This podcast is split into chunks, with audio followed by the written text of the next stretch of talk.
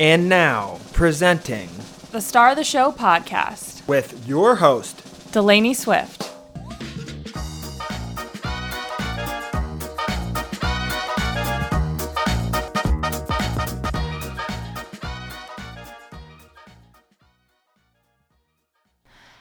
Hello, and welcome back to the Star of the Show podcast. I am your host, Delaney Swift, and today's episode is brought to you by... No, I'm just kidding. We don't have any sponsors of the show just yet, but I am quite confident that that day will come very, very soon.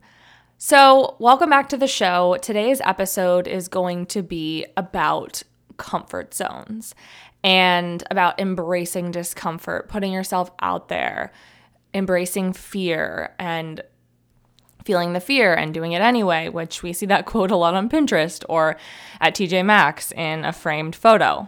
But however cliche it may be, the message is very real. So that's what this episode is going to be about today, embracing discomfort, how to put yourself out there, how to embrace the fear, how to move towards the fear in order to get over the fear and anxiety that you have.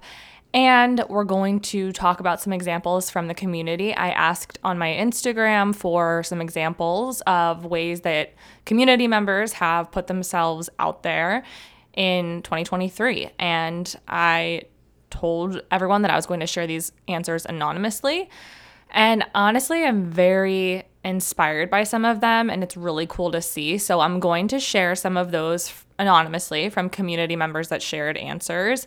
We're also going to talk about how I've done that in the past year, what that's looked like for me, how I came to the realization that that was something that I maybe wanted to push myself to do, and just like how I've been feeling recently and how I need to kind of remind myself of these things, and just some good resources for how you can check yourself, how you can, you know, keep yourself accountable, things like that. And we'll do some pop-up culture at the end with just some recent news and things that are happening that I'm incredibly shocked about, and I'm sure the community will be just as shocked.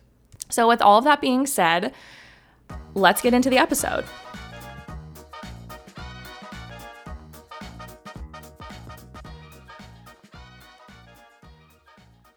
Okay, so let's first start with why I'm even inspired to share this topic and talk about it and inspire you to do the same in your life, and why this is even something that was relevant to me. So I started off the year 2023 with creating a vision board, writing down my goals, as a lot of us do. And the kind of overarching theme that I had was that I wanted to embrace the discomfort. And I don't know if that's exactly how I worded it or if it was like lean into, yeah, I think it was embrace discomfort. That's what it was. And my boyfriend Daniel and I, who, by the way, he was on the last episode, I think it's a good one, where he talks about his entrepreneurship journey, we talk about our relationship, we talk about his business and lots of other things, relationship advice, living together, all of that sort of stuff. You can go listen to that episode, it's episode 19. I digress. But Daniel and I, we came up with some goals separately. We kind of talked about our goals and just how we wanted to go into this next year, and a lot of like the same topics and themes were coming up, and we both just kind of like kept repeating the same phrase, we're embracing discomfort, and we were getting like amped up by that notion of like, we're going to go towards what makes us uncomfortable, we're going to go towards the things that make us scared or feel a little bit nervous, and just know that it's going to help us grow.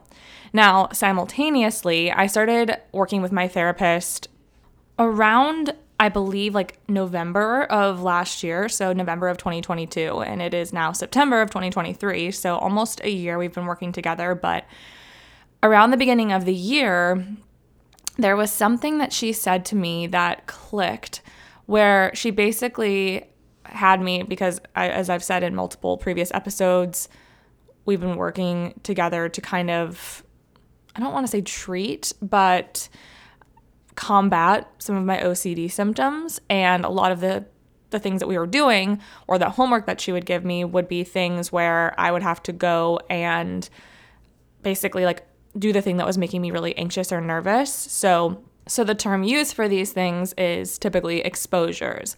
So exposing yourself to the things that make you a little bit more uncomfortable in manageable ways. So you basically like rank from 1 to 7 on like a pain level or how anxious it makes you. And then you start around like the 3 or 4 mark on the scale, 7 being the highest, most anxious that it makes you. And we started with things around the 3 or 4 mark of this makes me anxious, but only at like a 3 or 4, like very mild. And exposing yourself to certain things like that. So giving yourself little almost like tasks of things that you have to do or go and expose yourself to. And basically the whole point of this, and this happens, I believe, again, I'm not a therapist, I'm not a medical professional. This is my experience from working with a medical professional, but I believe that this is something that happens a lot with patients with OCD or anxiety. They will basically, the medical professional will help you like do these things in your real life in order to have the outcome of these not really making you as anxious anymore. So knowing that like if, for example, you go and you, I don't know, touch the grass, okay? And that's like, that's your fear. This is a really weird example, but say you're afraid of touching the grass, okay? That makes you really anxious. You touch the grass, you realize the whole world is not going to burn up in flames, you're not going to die, you're not going to have, you know, a nervous reaction. Like these terrible things that you're thinking in your head are actually not going to happen.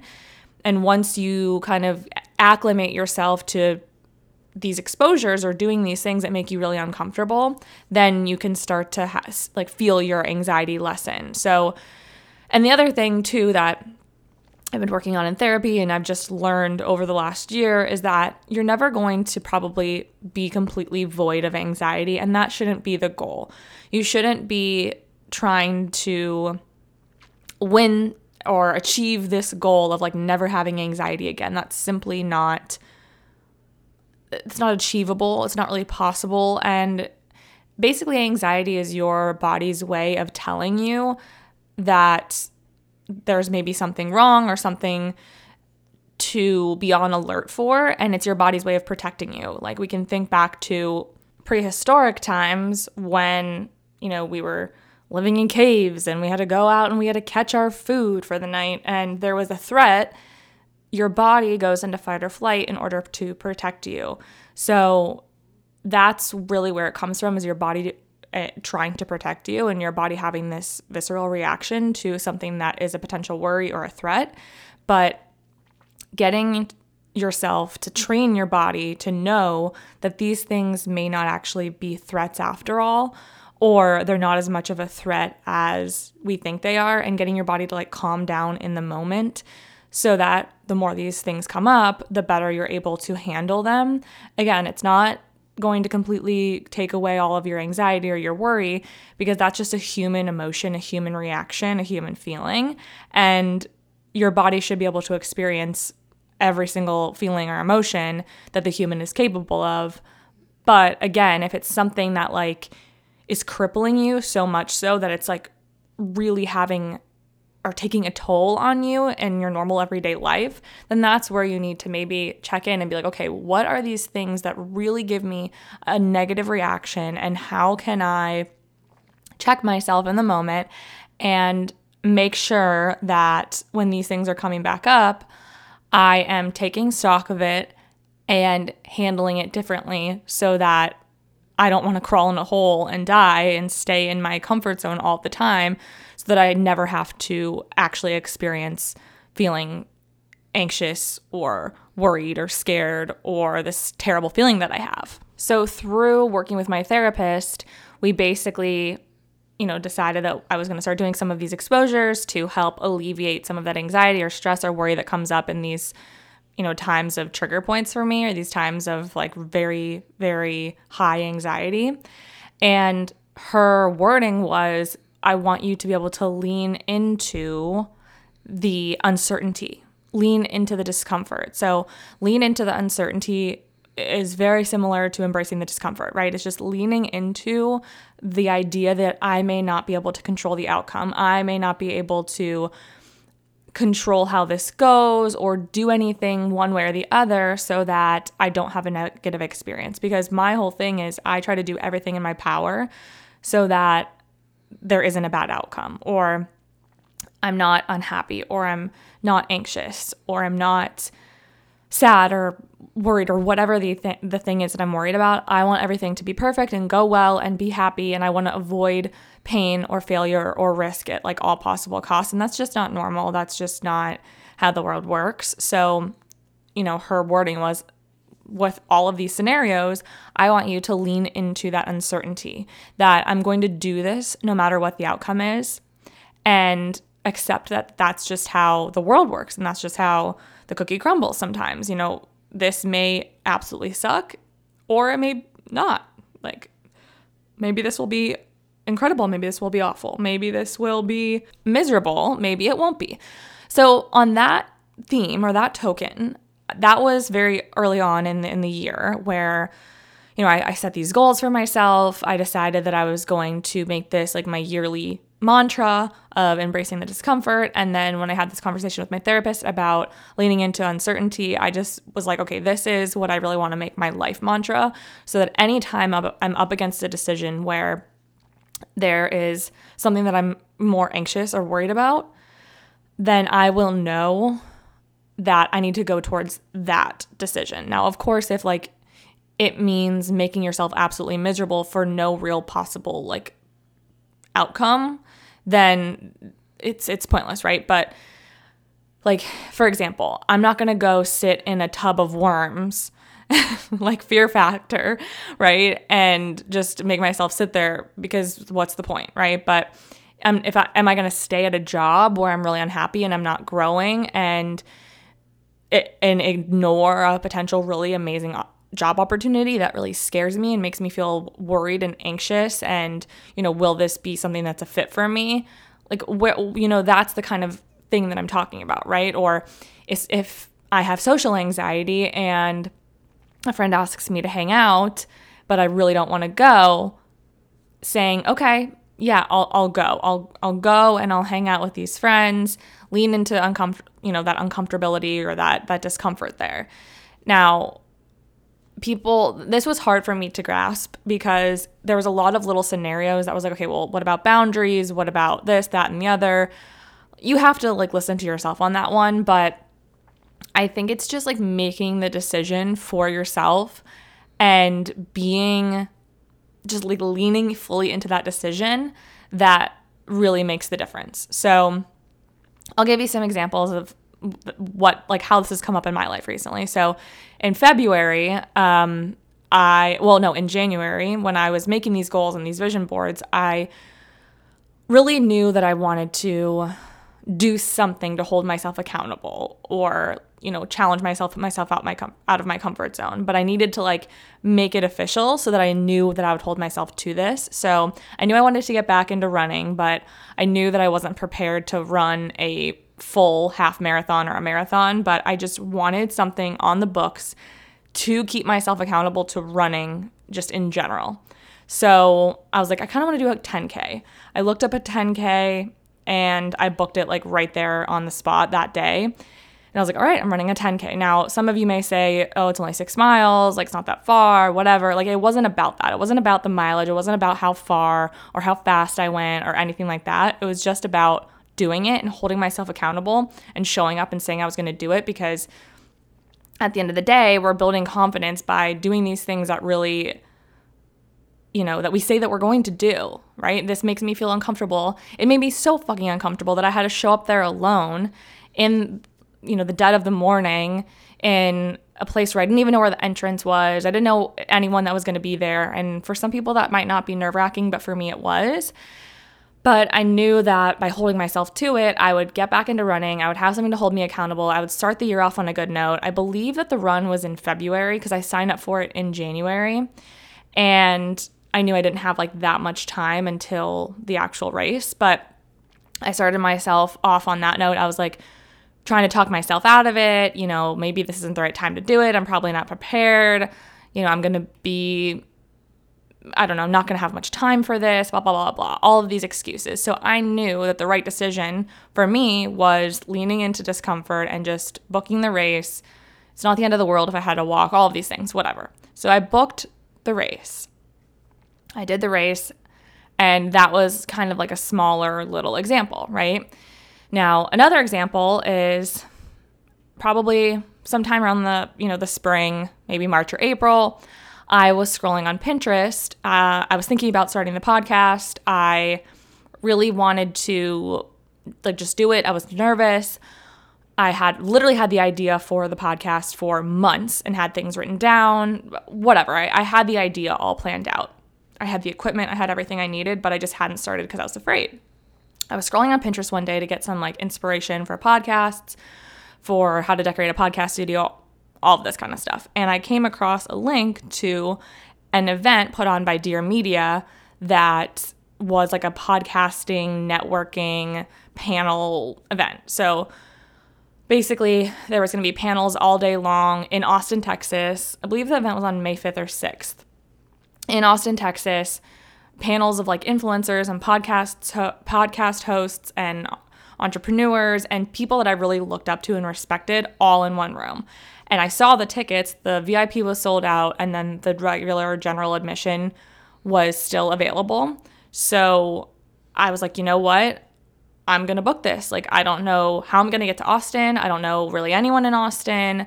I don't know who's going to go with me, but I'm just going to book this before I have a chance to regret it. The tickets were only $85 or something like that. So I was like, you know what? I'm just going to book this before I talk myself out of it. And right when I was booking it, I was like, Daniel, I'm booking this thing in Austin. Do you want to go to Austin with me? It'll be really fun. I'm going to go to this event. So I did. I booked it, and I didn't really know anyone that was going. I didn't know anyone that was going. I had to buy a ticket to Austin. Daniel came with me, and, he just hung out while I was at the event. And prior to the event, I had reached out to a friend that I knew lived in Austin who actually was going. And we were going to meet up there. She didn't end up going, and she actually gave me her VIP ticket, which was so kind and so generous and sweet. So shout out Andrea. That was so, so sweet. But I actually posted a video on TikTok saying hey, I'm going to this event. If anyone in Austin's going, or anyone that, sees this video is going, please comment. I would love to go together. And then a couple people that I knew from online, or one person I didn't even know, but she happened to live in St. Petersburg, commented on it, and we met up together. And it was perfect because she lived in St. Petersburg. We became friends afterwards, and we texted about what to wear, whatever. We met up there. I met a friend through her that she had met before I got there. And then another girl that I met online who actually was on the podcast, Jen, she works for Dear Media. We met up there. And honestly, it was just such a great place to go alone because so many people went there alone. They were so nice and willing to chat, and just a great place to make friends. So it was just really cool because I had never really put myself out there to that extent. Well, maybe I have, I don't know, but it didn't feel like something that was typical for me, right? And it felt good to just do something because I wanted to do something, and I didn't know how or when or what was going to how it was going to come together. I just knew that I was going to this on this date in Austin, and I was going to fucking do it. So that was another, earlier in the year example. And anytime I find myself coming up against a decision, I always think about, am I doing this because it's comfortable, or am I doing this because it's going to help me grow? And that really is the guiding light now in how I make decisions. So another example is I was presented with a job opportunity about 3 weeks to a month ago, and I was kind of thinking in the back of my head, I'm not going to take this job if I get offered it, just because I don't know if it really aligns with me. I didn't really give myself the chance to open up to it. And then once I got the offer, I was like, you know what? This is actually a great offer. There's a lot of things that I love about the offer and a lot of ways for me to grow. And it kind of came to a place where I was like, am I staying in this job or this position because I feel there's a possibility for me to continue to grow, or am I staying here because it's comfortable and it feels safe and it feels a place where I know everything and I'm just comfortable? And knowing that that was the answer, that I'm just comfortable, then I knew, okay, I need to move into this new position where I know that there's a chance for growth. It's the right decision for me. It's going to set me up better financially and all of these other things, right? I knew that that was a good next step for me. And if you can make decisions like that, knowing, okay, this next move makes me feel anxious, makes me feel worried, makes me feel like I don't know what's on the other side. I'm very uncertain. I don't fully know what it's going to be like yet. I can't grasp how this will turn out. But you know that the thing that's holding you back is basically just being comfortable and not wanting to put yourself out there and put yourself out of your comfort zone. Then you can pretty much tell that, like, okay, maybe I need to move towards this thing that makes me feel a little on edge and makes me feel a bit nervous, but being open to the possibility of whatever happens, happens. So that's really kind of how these experiences have shown up for me and how I choose to think when I'm aware of it. But it's interesting because in the past maybe few weeks, maybe 2 weeks even, I've felt myself really leaning towards my comfort zone. And it could be, you know, hormones. It could be the season of life. It could be this. It could be that, whatever. But I'm just really getting sick of hearing myself make excuses, and I'm sick of being so in my head. And one thing that's really frustrating is, like, when you don't feel optimal in, like, your health and your body and your energy, it can really make you feel like it's so easy to make excuses. It's so easy to just do what's comfortable and kind of do the bare minimum or just do above minimum and, you know, skate by, not really push yourself any further. And I really felt like I needed to come back to this theme because I almost, like, need to give myself this advice again. And also, you know, like, when fall comes around, I'm just like, I want to be on the couch with a cozy blanket, watching my favorite TV show or watching Gilmore Girls or reading a book or just be on the couch with coffee and, like, just be in my nesting egg. And it's annoying because it's so hot in Florida still, and all I want to do is just, like, be at home in Ohio, honestly, with my, like, friends and family and feel, like, the cozy fall air. And so, yeah, I really do feel like I can feel myself in my head gravitating towards my comfort zone and just leaning on my normal distractions, TV, social media, my couch, my bed, leaning into being tired. And sometimes that's fine, okay? If you need to relax, go for it. But oftentimes you don't actually need to be sitting on your couch at 3 o'clock in the afternoon scrolling on social media or watching TV or whatever it is. Okay. You know, you can check yourself and you know when you're actually falling into a bit of the excuse portal, you know? So, and another thing is recently we got a sauna and ice bath in our backyard. So a lot of times the ice bath makes me feel very uncomfortable. I don't want to do it. I have to, like, push myself. I literally have to push myself to go in there. And I procrastinate it so hard some days. I'll literally be, like, in the sauna and I'll be like, okay, I'm going to go in. And then I won't go into the ice bath and I'll go back in the sauna and I'll just keep going back in the sauna until I'm, like, brave enough to go in the ice bath. And then, like, once I do it, I'm like, okay, it really wasn't that bad. Like, I got it over with so much quicker than, you know, if I could have just gone in right away, I would have gotten this whole experience over with a lot sooner. But because I procrastinated it so much, it took a lot longer. So you can check yourself and, like, know when you're holding yourself back in certain ways. And I'm sure, like, as you're listening to this, there's probably some things that you know that you're avoiding because you're uncomfortable or you just, you know, you don't want to do it. It sounds like it's going to be hard or challenging. And I promise you, once you do it, you'll feel proud of yourself. So I want to read some examples from the community of things that people in the Star of the Show community or just my online community in general have experienced or have done in 2023 that I think are so incredible. And by the way, I told them that I was going to do this anonymously, so that I shall do. So one submission says that I was laid off in April from a job of 5.5 years, and I'm back in school to pursue my dream of becoming a holistic nurse practitioner. I think that's absolutely amazing. It's, like, a great way to turn something quote-unquote bad or quote-unquote negative into something really amazing. And honestly, these are all so inspiring. It's, like, making me happy knowing that so many of these people are putting themselves out of their comfort zone. Okay, so the next one is, my work knows I hate to travel, but I put myself out there for a big opportunity to travel to Italy. Amazing. Another submission says, starting my sobriety journey and 12-step program. It felt amazing to admit that I needed help.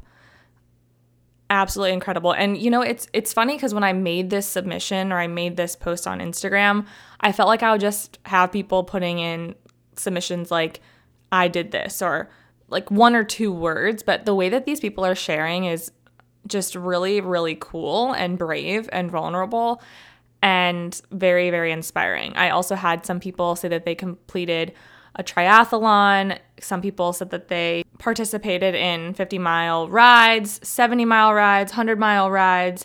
I also had some people say that they completed half marathons. I had someone say that they started a podcast. I had people say that they broke up with a long-term partner. Someone shared that they switched careers. Someone shared that they started their own business. I had someone share that they stood up to a boss and really expressed their mind. Multiple people said that they changed jobs. And I'm just really proud of everyone who was able to share and open up and be vulnerable and ultimately just be able to create this change in your life, because it's very scary. Creating any sort of change in your life can be very daunting, and it's very, very brave. So if you feel like you're questioning whether or not, you know, this decision or this change that you're about to embark on is going to make things worse, I promise you, this is on your heart for a reason, and you need to lean into that. And I guarantee you it will probably feel like a weight lifted. But if not, like, change is scary. Change feels weird. Growth feels weird. So like, just know that it's not forever. Everything is temporary. Pain, happiness, joy, sadness, everything is temporary. So for those of you who shared, thank you so much. And for those of you right now who feel like they're up against a time in their life where they just don't know maybe what the next step is, think to yourself, what am I avoiding? And think to yourself, am I staying in this place because of comfort? Or am I staying here because there's actually something valuable that I can take from the situation? And will this new situation bring me growth? Is it making me anxious because of something that's actually a threat? Or is it making me anxious because it's just uncertain? And you'll often find your answer in a lot of those scenarios. Your comfort zone is literally defined as a place or situation where one feels safe or at ease and without stress. So let's quickly talk about some ways that you can actively put yourself out of your comfort zone, or, you know, kind of come back to this practice whenever you're in a place where you're up against maybe a decision or a situation where you're not really sure where to go. So the first thing that you can do is identify your comfort zone in that situation, that moment. So for example, I have an early workout class, but my bed feels really comfortable and I don't really want to get up. I'm super tired. In this situation, my bed is the comfort zone, but I know that once I get up and go to the workout, I will feel much better afterwards. The second thing is, I think you should have clear goals in mind so that you know that you have these things in the back of your head of what you want to move towards. That way, if something feels challenging or something feels, I don't know, just like you don't want to do it, then you know you have this goal in the back of your head of like, okay, I know I have this goal that I have to get to. So even though this sucks right now, I'm going to get up and go and I'm going to do it because I have this larger goal or this larger why in the back of my head keeping me going. So for example, my 10K or any sort of like race, if you sign yourself up for a race, you know that on this date I have this race and I have to run X amount of miles. So if I don't get up right now and run, then I'm not going to feel great on race day, and I don't want to feel that way at all. So it keeps you accountable. The next thing is really start small. Don't feel like you have to reinvent the wheel in one day, one night, whatever it is. Like if you have these little situations, like use the ice bath, for example. If I am saying to myself, I don't want to get in the ice bath, I know that that's probably just because I don't want to go. I know it doesn't feel good. It's not always pleasant, but afterwards it always feels good. So starting small with like, okay, let me just go 30 seconds, a minute, 2 minutes, whatever your small is. Let me just start with that. And that way I can work myself up to these things that are a bit more challenging. That's why in therapy, when you're doing these exposures, you start at around a 3 or a 4 because you're not going to do your most anxiety-ridden challenge or exposure first because that's probably not going to get the best results, right? You have to work your way up to that. The next thing that you can do is always come back to facing your fears or putting yourself in the scenario of like what gives me more anxiety or what makes me feel more uncomfortable and going towards that scenario. Now, it's up to you to decide, like, is this something that gives me anxiety and it's actually dangerous? Like, I'm not trying to tell you to literally just do what makes you anxious all the time every day.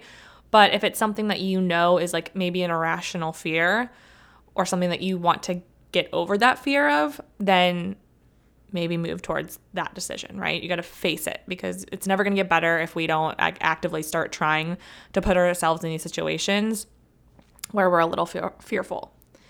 The next thing is embrace that discomfort. So I know I've been saying this over and over and over again, right? But here's a tool, and I actually talked about this on Case Guy Donner's podcast called Finding Your Power. So if you haven't listened to that episode, go on over to Case Guy's podcast called Finding Your Power, and you can listen to that episode. We actually have a really good conversation about this. But there's this little practice that my therapist had me do where, for example, you know when you're in a situation where you have anxiety, maybe your chest starts to tighten or your heart starts to pound. So say for you, that's public speaking. You get up on stage, your heart starts to pound, you feel, you know, your heart starts to race, your mouth maybe gets dry, whatever this is, put yourself either physically in that scenario or envision the scenario and kind of evoke that feeling of the heart's beating, my chest is tightening, I'm feeling anxious, and make your body physically feel those symptoms. And then don't try to like breathe through it. Don't try to make it go away. Just let it pass and ease on its own. So like think into that feeling, feel into that feeling, and like maybe close your eyes, do whatever it is, and allow it to drop and release and go away on its own. Don't try to like do these deep breaths or anything like that, because basically this practice gets you to understand that in 30 seconds to a minute or however long, those feelings will dissipate and completely go away, right? It's not going to last forever. So if you can kind of put yourselves in the situation and embrace the way that you feel in that moment, those symptoms may subside. So that's a good practice that you can do, whether you're literally on your couch or in the actual scenario. Just putting yourself in that mindset, I think, is a really helpful practice, because then when you're actually in the scenario, you maybe will be able to handle it a little bit better or get it under control a bit quicker. The next thing is seeking a buddy or a support system or an accountability partner. Like, tell someone in your life or multiple people in your life that these things make you feel uncomfortable and you're kind of working on getting better at them, and have them keep you accountable or make sure that they don't let you give any excuses.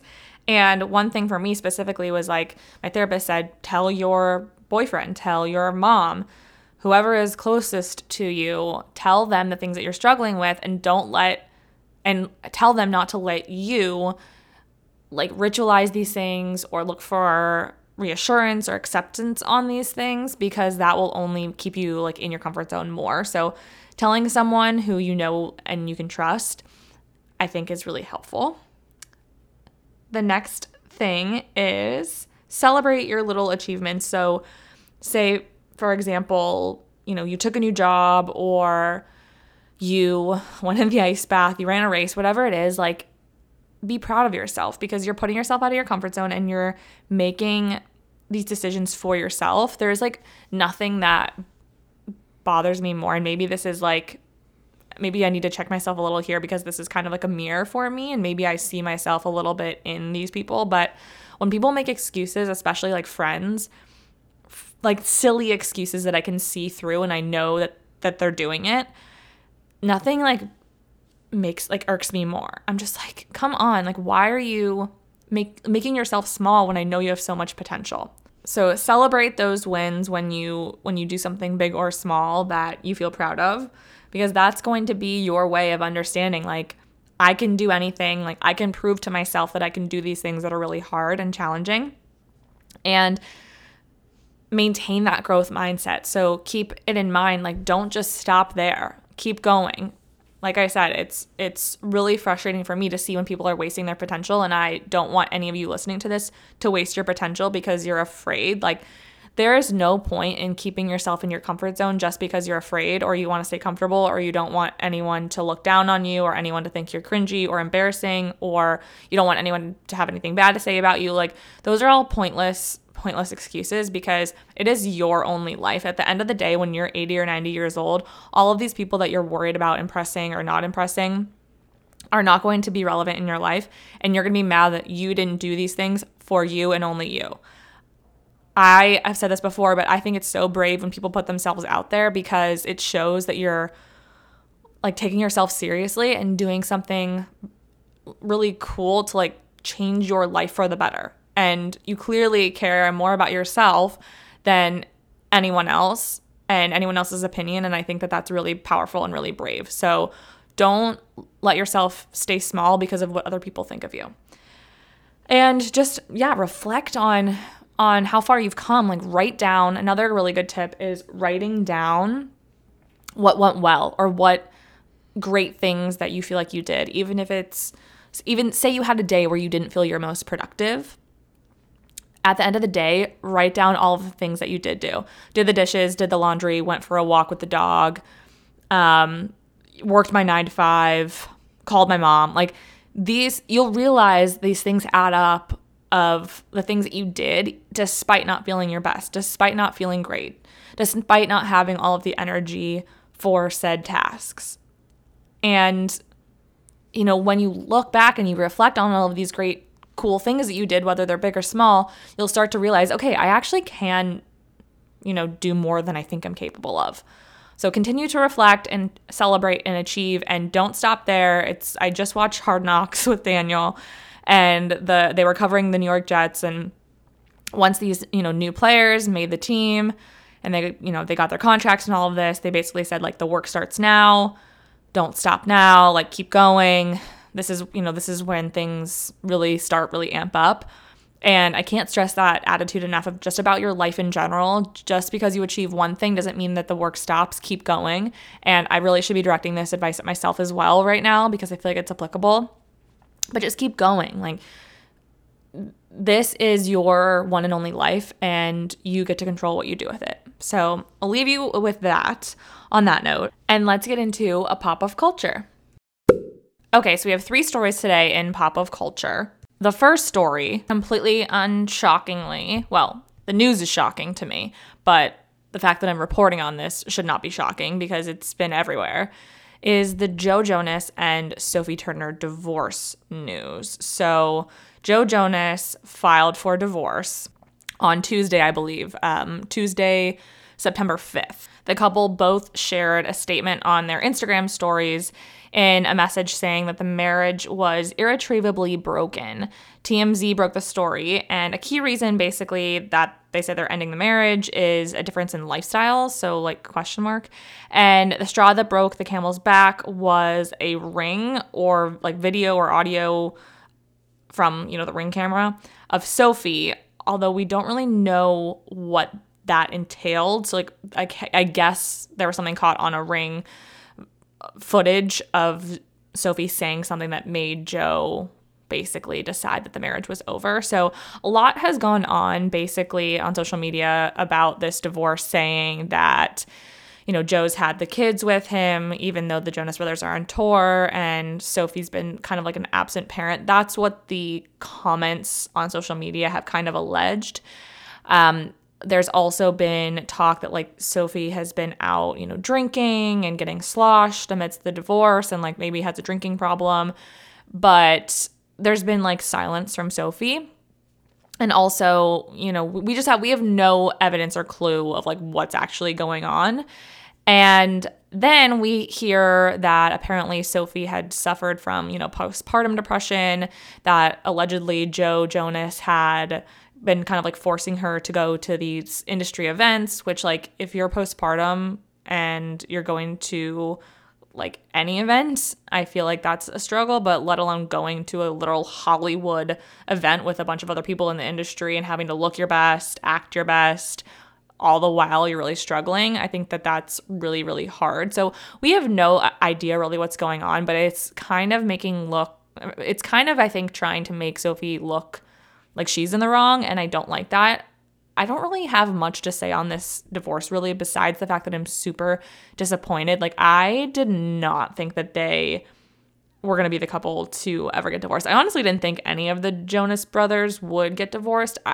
I could see like Nick and Priyanka, I guess, but like no at the same time.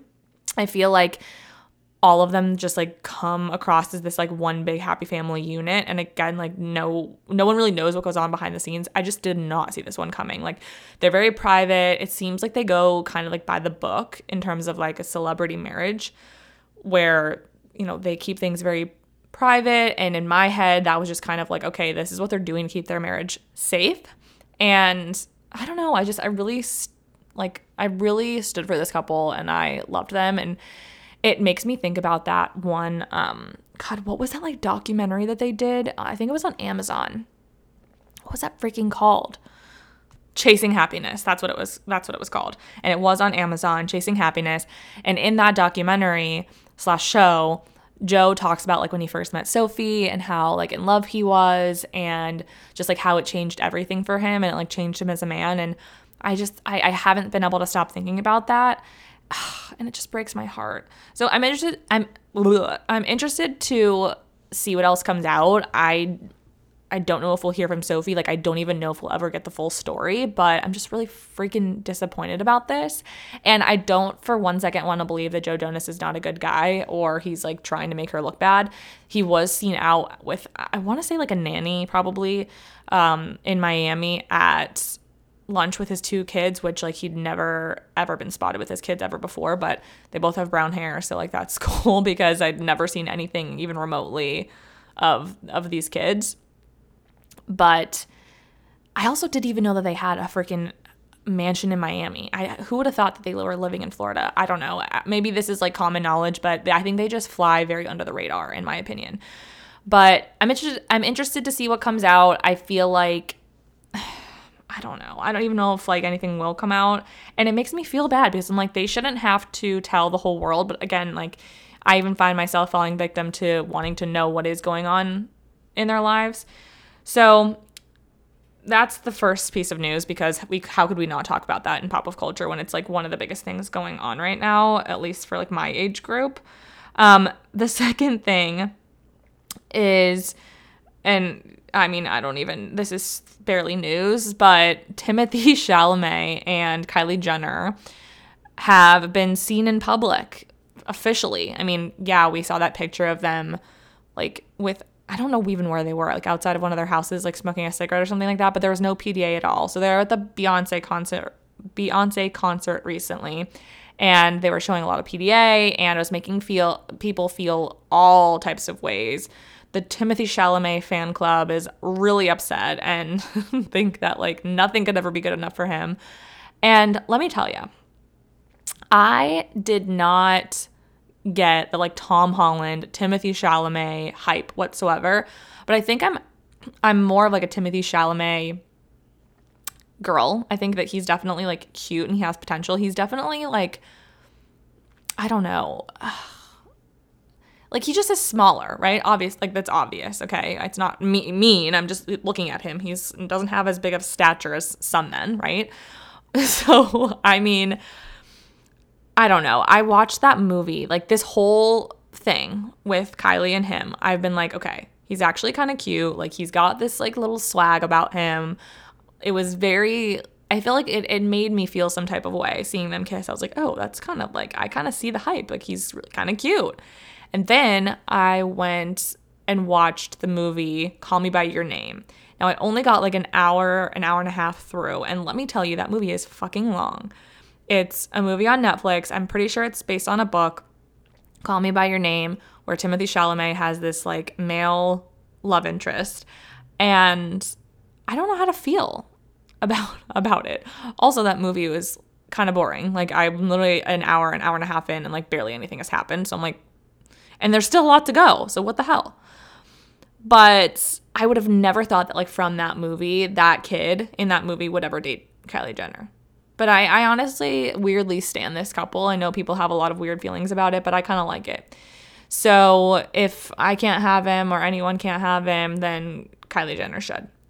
Now, the next story, the third and final story today, is something fairly shocking, and I'm not even sure how to report on this because there's so much information that has gone on, or like so many details to this story.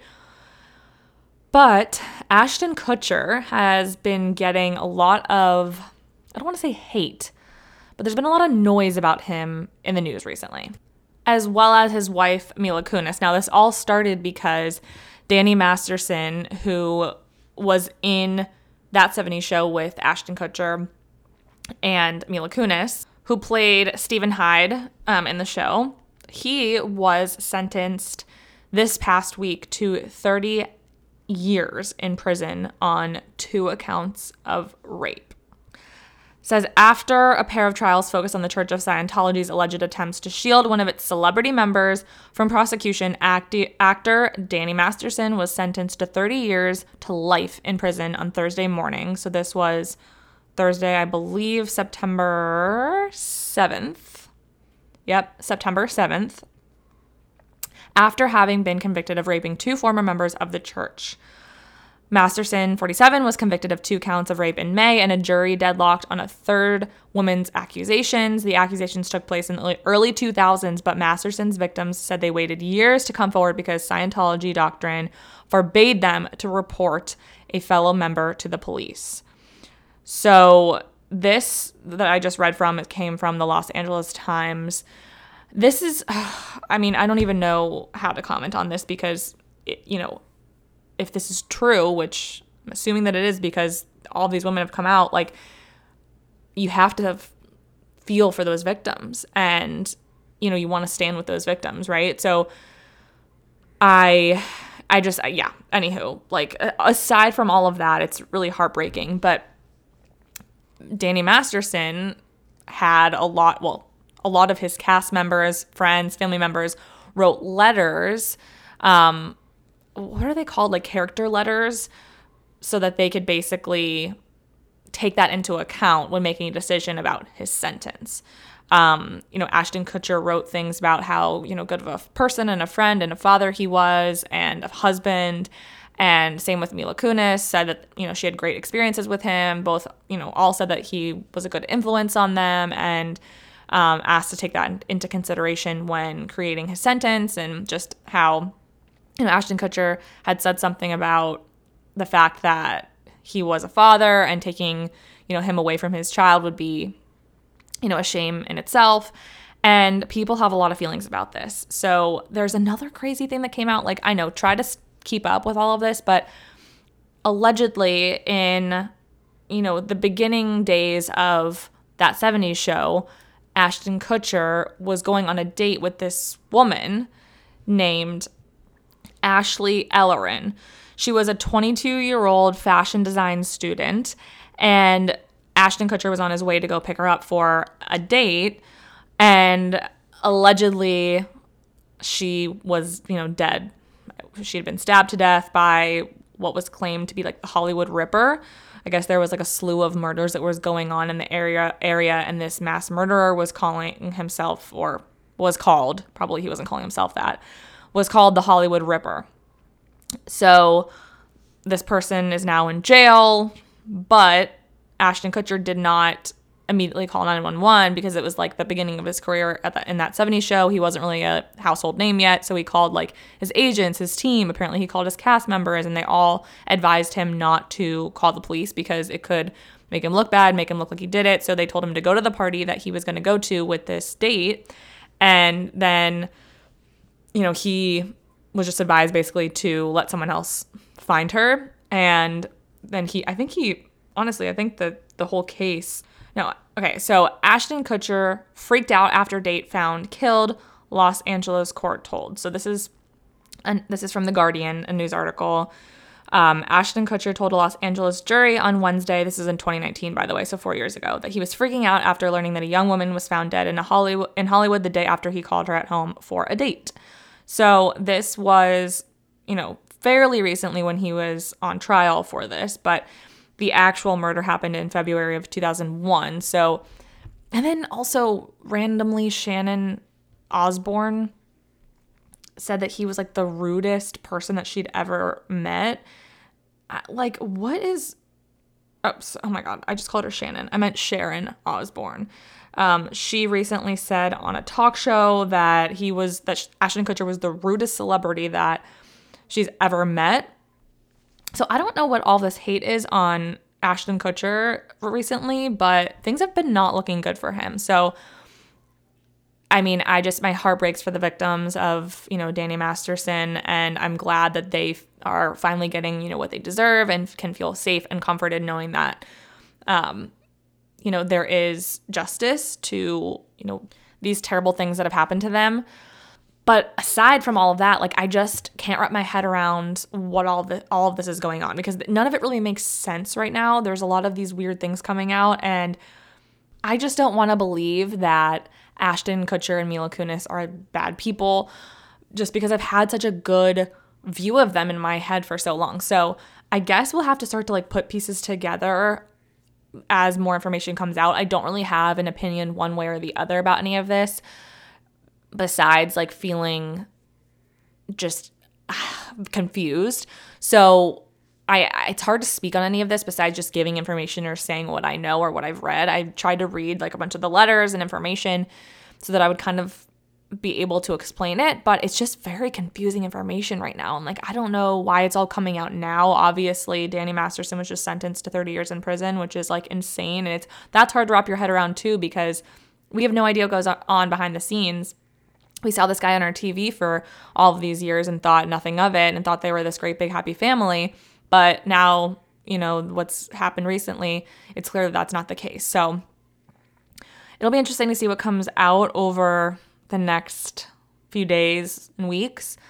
But I just really don't want Ashton Kutcher and Mila Kunis to be these bad people that, the media is trying to make them be. And I don't know. We'll see.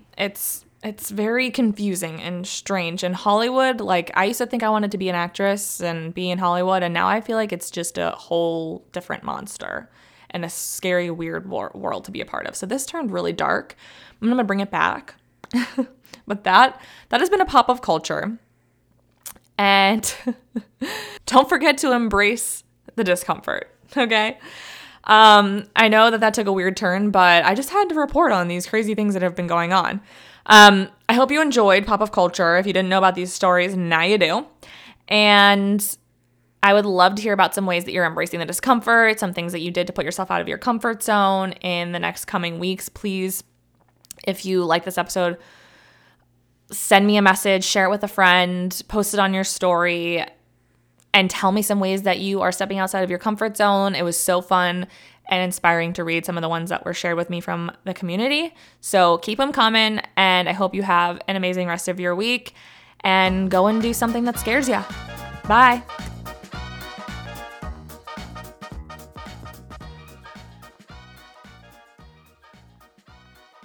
Thank you so much for listening to that episode. If you are loving the podcast, please leave a rating and review and tell others what you're loving about the show. It really helps grow the podcast and helps me create more content for you. If you have suggestions for the pod or questions you'd like me to answer, you can always email staroftheshowpod@gmail.com. Thanks again, and I'll see you next Wednesday.